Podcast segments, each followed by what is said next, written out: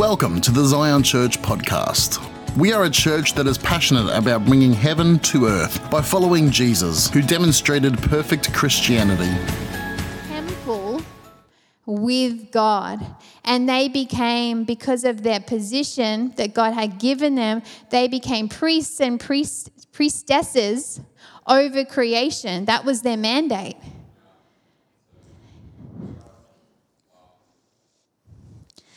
So Moses institutes this law, the Sabbath, and, you know, it became very difficult for them to keep the Sabbath.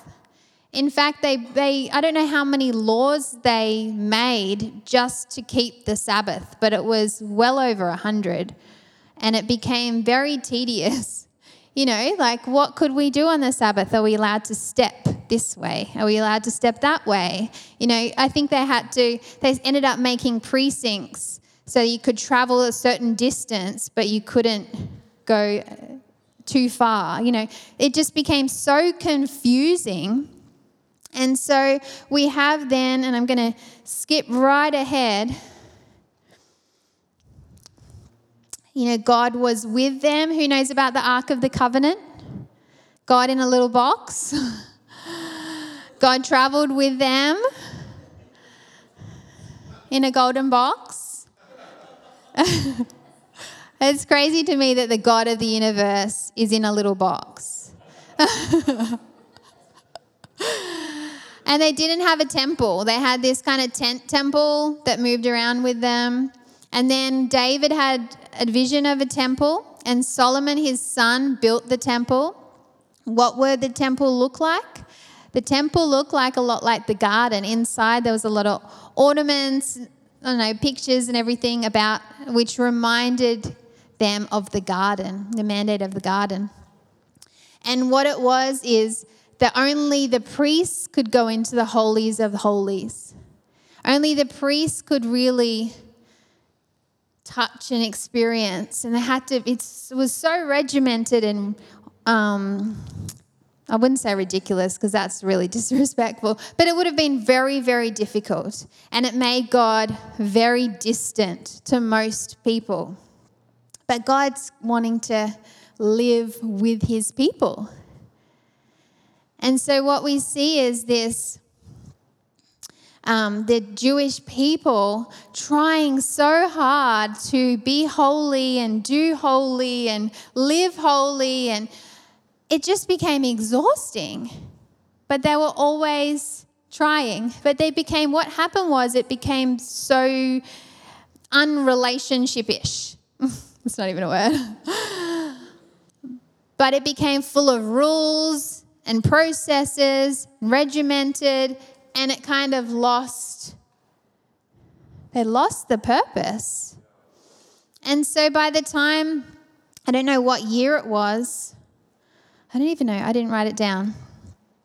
But the heartbreaking story of this beautiful temple is that it was ransacked by the Babylonians. I think it was Kim, King Nebuchadnezzar, I think, ransacked it. And it was destroyed. so here we go in Jesus' days, when Jesus is born, we have the Jew, Jewish people, God's people, with no temple. Well, they do, but I'll get to that. But they'd gone through their sacred holy of holies, you know, what King Solomon built with all his wealth and all his wisdom, with God's instructions, it had been taken from them. And then we have the Ark of the Covenant now gone. And essentially, it's like, has God left us? Is everyone alive? and then the, another temple gets built. Who knows who built that temple? King Herod, or Herod the Great, a very evil king. It was the same king that killed all the kids. You know, when Jesus was born and they had to flee to Egypt because some crazy king was going around killing kids, the firstborns, That was King Herod, the same king that was rebuilding the Jewish temple. The Jewish temple meant to be for the Messiah, God. And he's hears about through the wise man that there might be a king, and he's on the other hand killing the Messiah, trying to kill him. Hey, but good thing God talks to people. And he told Mary and Joseph to leave the city. Thank you, Lord. So we come at a time when Jesus was born, where all this is going on, and the Roman Empire had taken over. The Jewish people had almost become tired. They'd lost their space. They actually had lost the Ark of the Covenant. The new uh, temple was built, but there's no Ark in there. They were still doing all the same processes and everything, but they'd become tired and kind of losing sight of the awaited Messiah. You know, a lot of them had been expelled from, you know, when King um, Nebuchadnezzar, when the, um, the temple was ransacked, the, a lot of the Jews were kicked out of Jerusalem. It was a heartbreaking time. This is God's people. And yet, Jesus comes in this crazy time.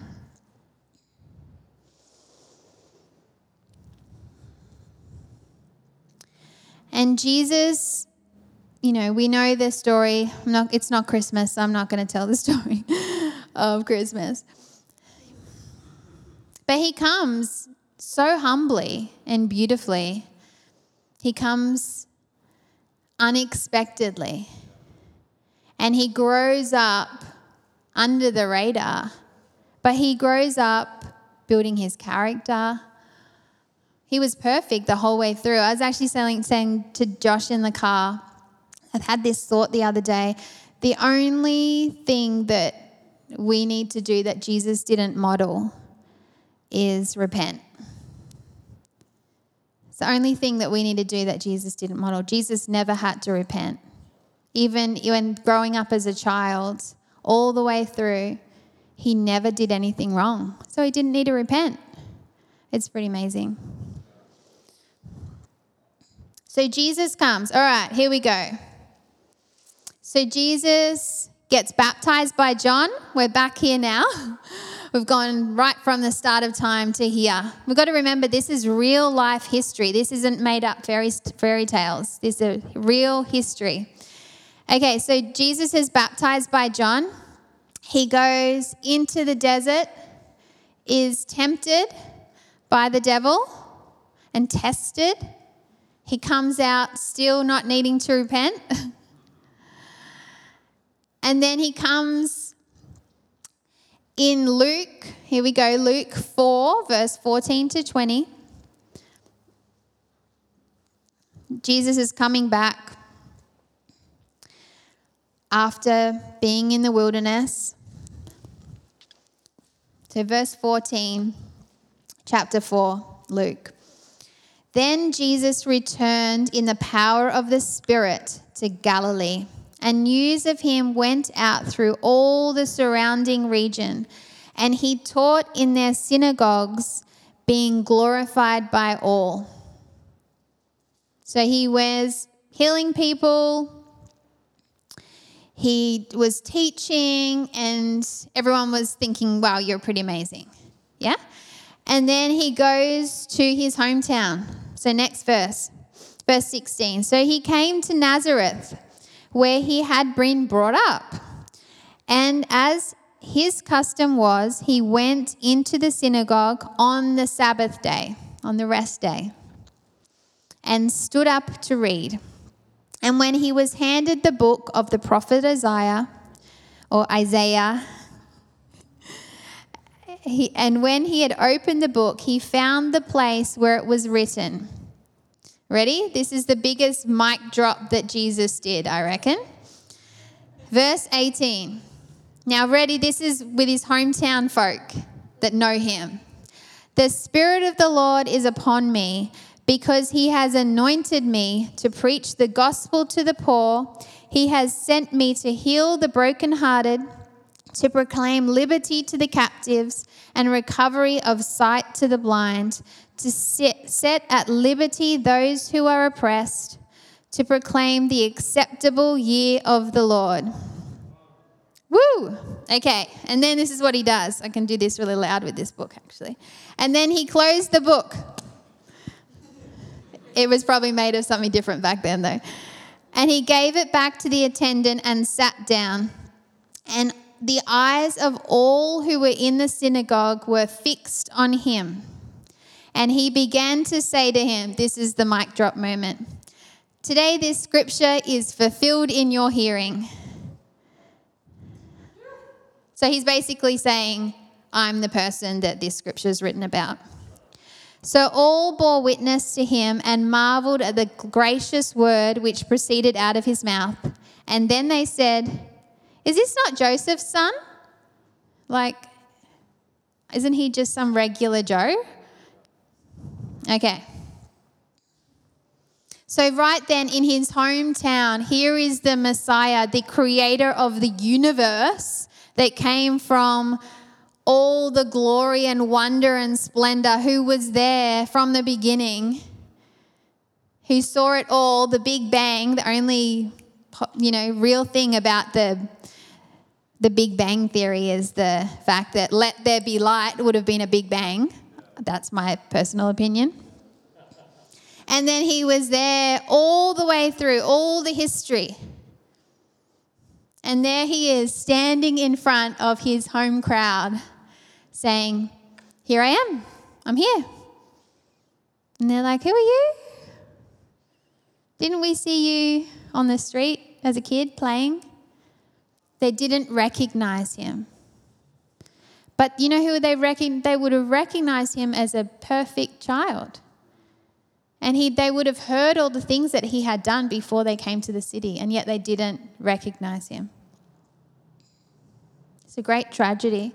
There's a beautiful song. Did you find that song in the Yamma Ensemble? Who's heard of the Yamma Yamma Ensemble? It's a beautiful band. Um, it's a Jewish Jewish band, folk music that sing in Hebrew, and it's beautiful. There's a song that they sing. It's from a psalm, and it, it talks about how they're waiting for the coming of the Messiah, and they're still singing it to this day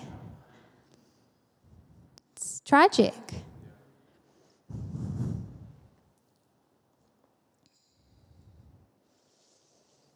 So Jesus goes on. Jesus interacts with his people, people that he created, the people that have lost their first love, but are trying really hard to fulfill all these laws. They're trying really, really hard but they kind of got a little bit lost along the way. And so Jesus, you know, he comes under a lot of pressure. It's like, who is this guy? Who is this guy that is doing all these things and gaining all this attention? And he I'm kind of really confused by this scripture because it's like Jesus is talking to people and then he starts praying and then he starts talking to people again. But it reminds me, I'll, I'll share what the scripture is in a second, but it reminds me of the dialogue that Jesus would have had to do because it's like he's talking and they're not understanding, so he's talking back to the Lord and then he talks again. But it's in Matthew and it's what I read out at the start. And this is the whole thing about Jesus wanting to restore people back to rest, to the Sabbath, because he can see them all trying so hard and striving and working so hard to get into rest. You know, the, the Jewish people and some friends of mine that are, are Jews, they try, you know, what they do is they work all week to do and finish everything that they do, like God, you know, the, the, all the things that they did in the sick to the sixth day, and then they clock off. You know, like they actually clock off, and it's amazing because what this is what Moses asked them to do. And on the seventh day they rest.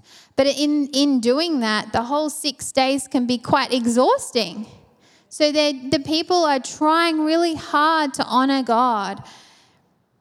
And yet Jesus comes as the perfect rest.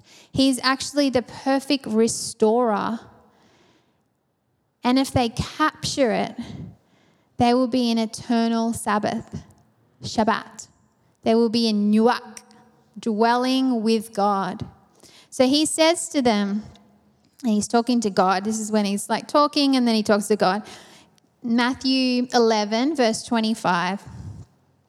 At that time, Jesus said, I praise you, Father, Lord of heaven and earth, that you have hidden these things from the wise and intelligent and revealed them to infants. Why would he do that? It's almost like the Pharisees and everyone that was meant to be in charge of stewarding this temple, God's presence, just they were they didn't understand, they didn't get it. Yes, Father, for this way was well pleasing in your sight. All things have been handed over to me by my Father, and no one knows the Son except the Father, nor does anyone know the Father except the Son, and anyone to whom the Son wills to reveal him. That's confusing, isn't it? My version can be confusing. It's basically saying that Jesus saying that I know the Father and you guys have lost sight of the Father. You don't know him, you don't hear his character like I do. So listen to me because I know his character and I want to share him with you. That's basically what he's saying. And then he goes on to say, Come to me. And he's talking to the Jewish people, the Jewish leaders. He's saying, I'm giving you rest. He says, Come to me, all who are weary and heavy laden, and I will give you rest. Because he knows they're exhausted. This is hard, trying to get ready for the Sabbath, trying to keep the Sabbath, trying to do all these things to be holy. Take my yoke upon you and learn from me. It's my instruction. For I am gentle and humble in heart, and you will find rest for your souls. For my yoke is easy and my burden is light. So he goes on and heals people, creates a big stir. People say he's a rebel. Actually, people say that he didn't obey the Sabbath. Have you heard that? Because he did a lot of things on the Sabbath when he was meant to be resting. But Jesus is saying, hey guys, I am the Sabbath. If you capture it, I am the Sabbath. Come with me, come to me, and I will give you rest. He wasn't trying to be a rebel. He was saying, I'm presenting it in the way that it was meant to be from the beginning. Yeah. And so here we come to Palm Sunday. Woo!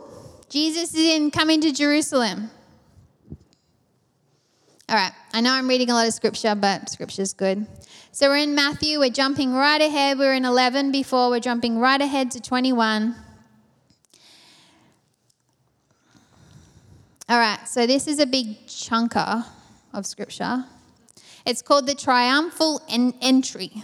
Hopefully, I haven't copied the King James Version. now, when they drew near Jerusalem and came to a Bethphage, I don't even know how to spell it, pronounce that, Bethphage, at the Mount of Olives, then Jesus sent two disciples, saying to them, Go into the village opposite you, and immediately you will find a donkey tied and a colt with her. Loosen them and bring them to me. And if anyone says anything to you, you shall say, The Lord has need of them. And immediately he will send them. All this was done that it might be fulfilled, which was spoken by the prophet, saying, Tell the daughter of Zion, Behold, your king is coming, lowly and sitting on a donkey, a colt, the foal of a donkey, which is basically the lowest of low. foal, foal. foal of a donkey. So, very humbly, he's coming on the lowest of low, very humble, just like he came into the world. Yeah? So the disciples went and did as Jesus commanded them. They brought the donkey and the colt, laid their clothes on them, and sent him on them.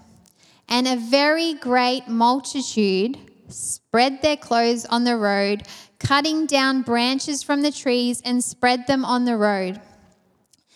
Then the multitude who went before and those who followed cried out, saying, Hosanna to the Son of David! Blessed is he who comes in the name of the Lord! Hosanna in the highest. So they were, they were excited. The people were excited. I don't know if all the people were excited, but there was a big multitude that were really excited about him coming. You know, palm leaves, the clothes on the ground. I mean, they didn't have washing machines on the ground being trampled on by a donkey, that's a sacrifice. Cutting down palm trees, palms are very common back then, but be- would have been beautiful. And when he had come into Jerusalem, all the city was moved, saying, Who is this? So the multitude said, This is Jesus, the prophet from Nazareth of Galilee. So they recognized him even though he was from Nazareth. And they were celebrating him. It was all so exciting. But he knew for he knew. He knew that all of these crowd would betray him. He knew. And yet he came anyway. Isn't that beautiful? The greatest love story of all.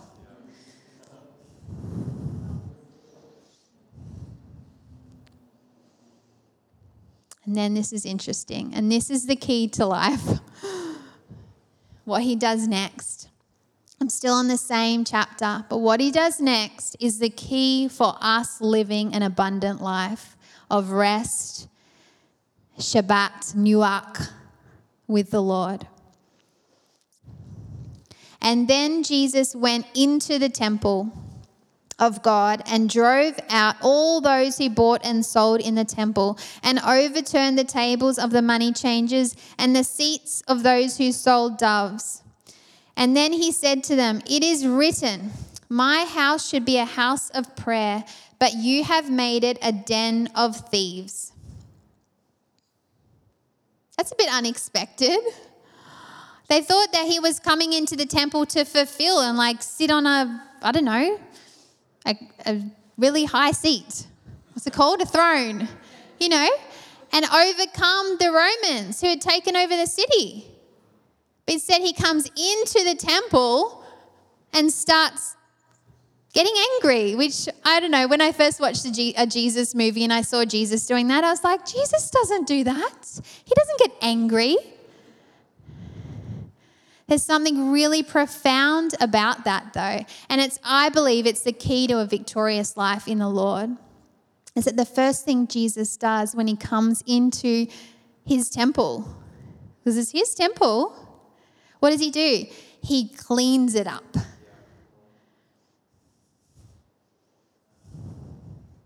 And this is the key for us living an abundant life of rest with the Lord.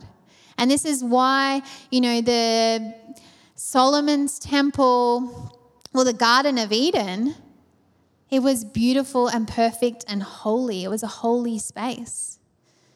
And so we look at Solomon's temple that God designed, and it was like the priests in the holiest of holies could, it had to keep it a perfect space, and God dwelt there. Wherever God dwells becomes holy. And so we see Jesus coming into that temple. Jesus dwells there in that temple in that moment. And he's actually demonstrating to us what we need to do because it goes on to say later on is that we become temples of God. Then the blind came and the lame came to him in the temple, and he healed them. But when the chief priests and scribes saw the wonderful things he did, and the children crying out in the temples and saying, Hosanna to the Son of David, they were indignant and said to him, Do you hear what these are saying? I'll read it again. Then the blind and the lame came to him in the temple, and he healed them. But when the chief priests, scribes, saw the wonderful things that he did, and the children crying out in the temple, saying, Hosanna to the Son of David, they were indignant. And they questioned him. So instead of recognizing, oh my goodness, we've never had anyone come like this before, surely he might be God. they got defensive. Why? Because they had lost their relationship with the Lord. The what God created them to be in the garden of walking and talking with God, knowing God's heart. They had lost that through the time. And it was never God's intention, never God's choice. But the beautiful thing of God's master plan is that He gave us free will. And I always wondered why He didn't just fix it. But He couldn't really have children that love Him if He forced them to love Him. So that's why it's the greatest love story, is because it's our free choice, our free will to love a God that is so lovely, that chooses to be good instead of choosing to be harsh and evil. He could be anything and he chooses to be good. All right. So, how is this all related to us? Because that's what it's all about, hey? What is it? How does all of this apply to us? Is that God, Jesus, because Jesus came as a man, fully God, but fully man. Yeah? It's very confusing. But he came and he demonstrated a life that we could live. And what he did, he, he sacrificed himself. He came to Palm Sunday knowing farewell that all of these people that were celebrating him and crying out, Heal me, heal me, and he healed. He knew that they would betray him, but he knew that it was worth it. And so Jesus dies.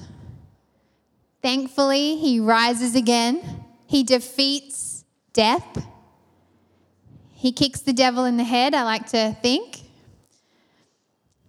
And he restores us back to our original value in the garden. You know, when he, we can walk and talk with him, we can learn about him. And so in Ephesians, if anyone's taking notes, I'm trying to give you time to take notes. But in Ephesians, Paul talks about this amazing inheritance that we have. Ooh, it's kind of raining.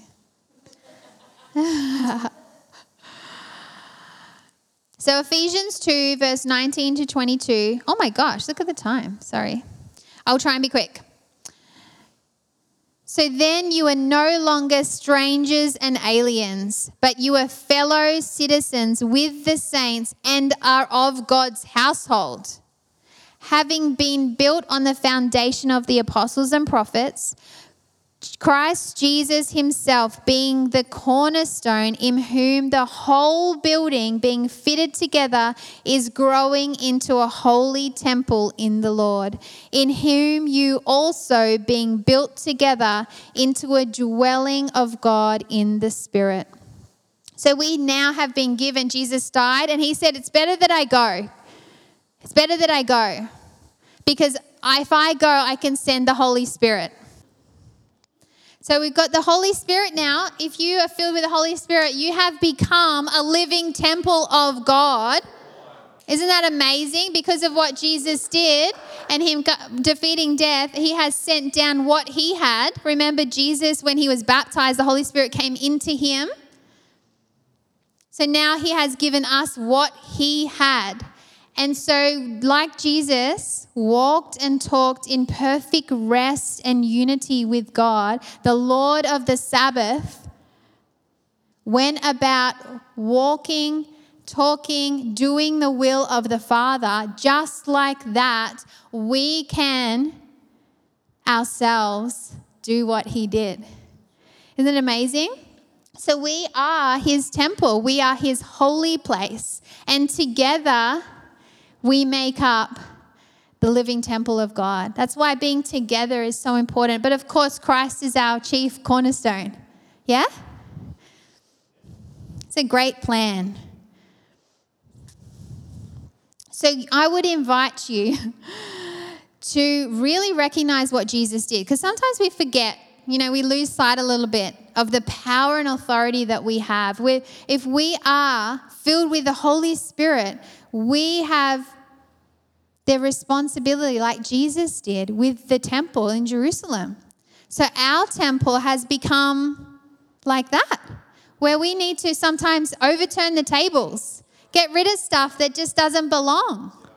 You know, it might be a thought, it might be something that we do, it might be anything that you know. God, because you have the Holy Spirit and He's a great teacher. So He, you know what needs to be overturned. But what that's so important because it's actually like a respect and a reverence to God. That this is a holy place. I'm holy. God, Jesus, you have made me holy. And so I want to keep my temple holy because it's good, good for the, the Holy Spirit to live in a, a good space, hey? so we want to honor him. So Jesus is inviting us back to that Shabbat, the Nuach, is that we can go about our day. Sure, there's a time that just like Jesus, oh God, created the earth and he clocked off on the sixth day, you know, the Shabbat word, where we can sometimes clock off and really spend intimate time with him. Yeah, they're good times. But then there's also a nuach, which is a dwelling. And we can't forget that we have God dwelling within us at all times. You know, this is a, we can live in a Sabbath state forever. Isn't that amazing that we don't have to be like, you know, the, the Israelites where they had a tent in the, the little box with God and, and we have to like only certain people could be there and we had to try really hard to try and work out different rules to not work on the one day that we had to rest and oh it's so confusing we can live in an eternal state of rest. Because you know, if you have the Lord, you, your spirit never dies.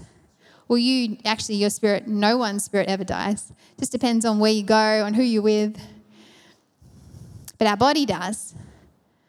But if we treat our bodies like a temple, holy, perfect, it actually says in 1 Thessalonians 5 to present our bodies as spirit, soul, and bodies holy and blameless till the coming of the Lord. It's an amazing mandate? And it's no pressure. This is the thing, it's not like, oh, we have to do all this stuff. We can rest. Jesus says, Come to me, all who are weary and are heavy laden.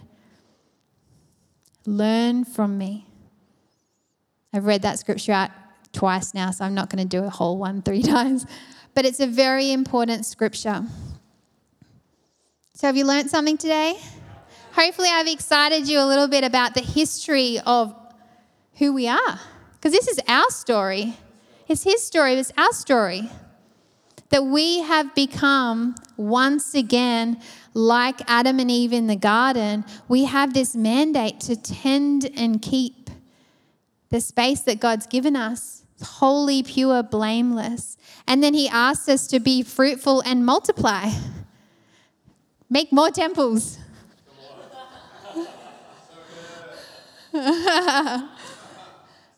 so we are all gardeners, yeah?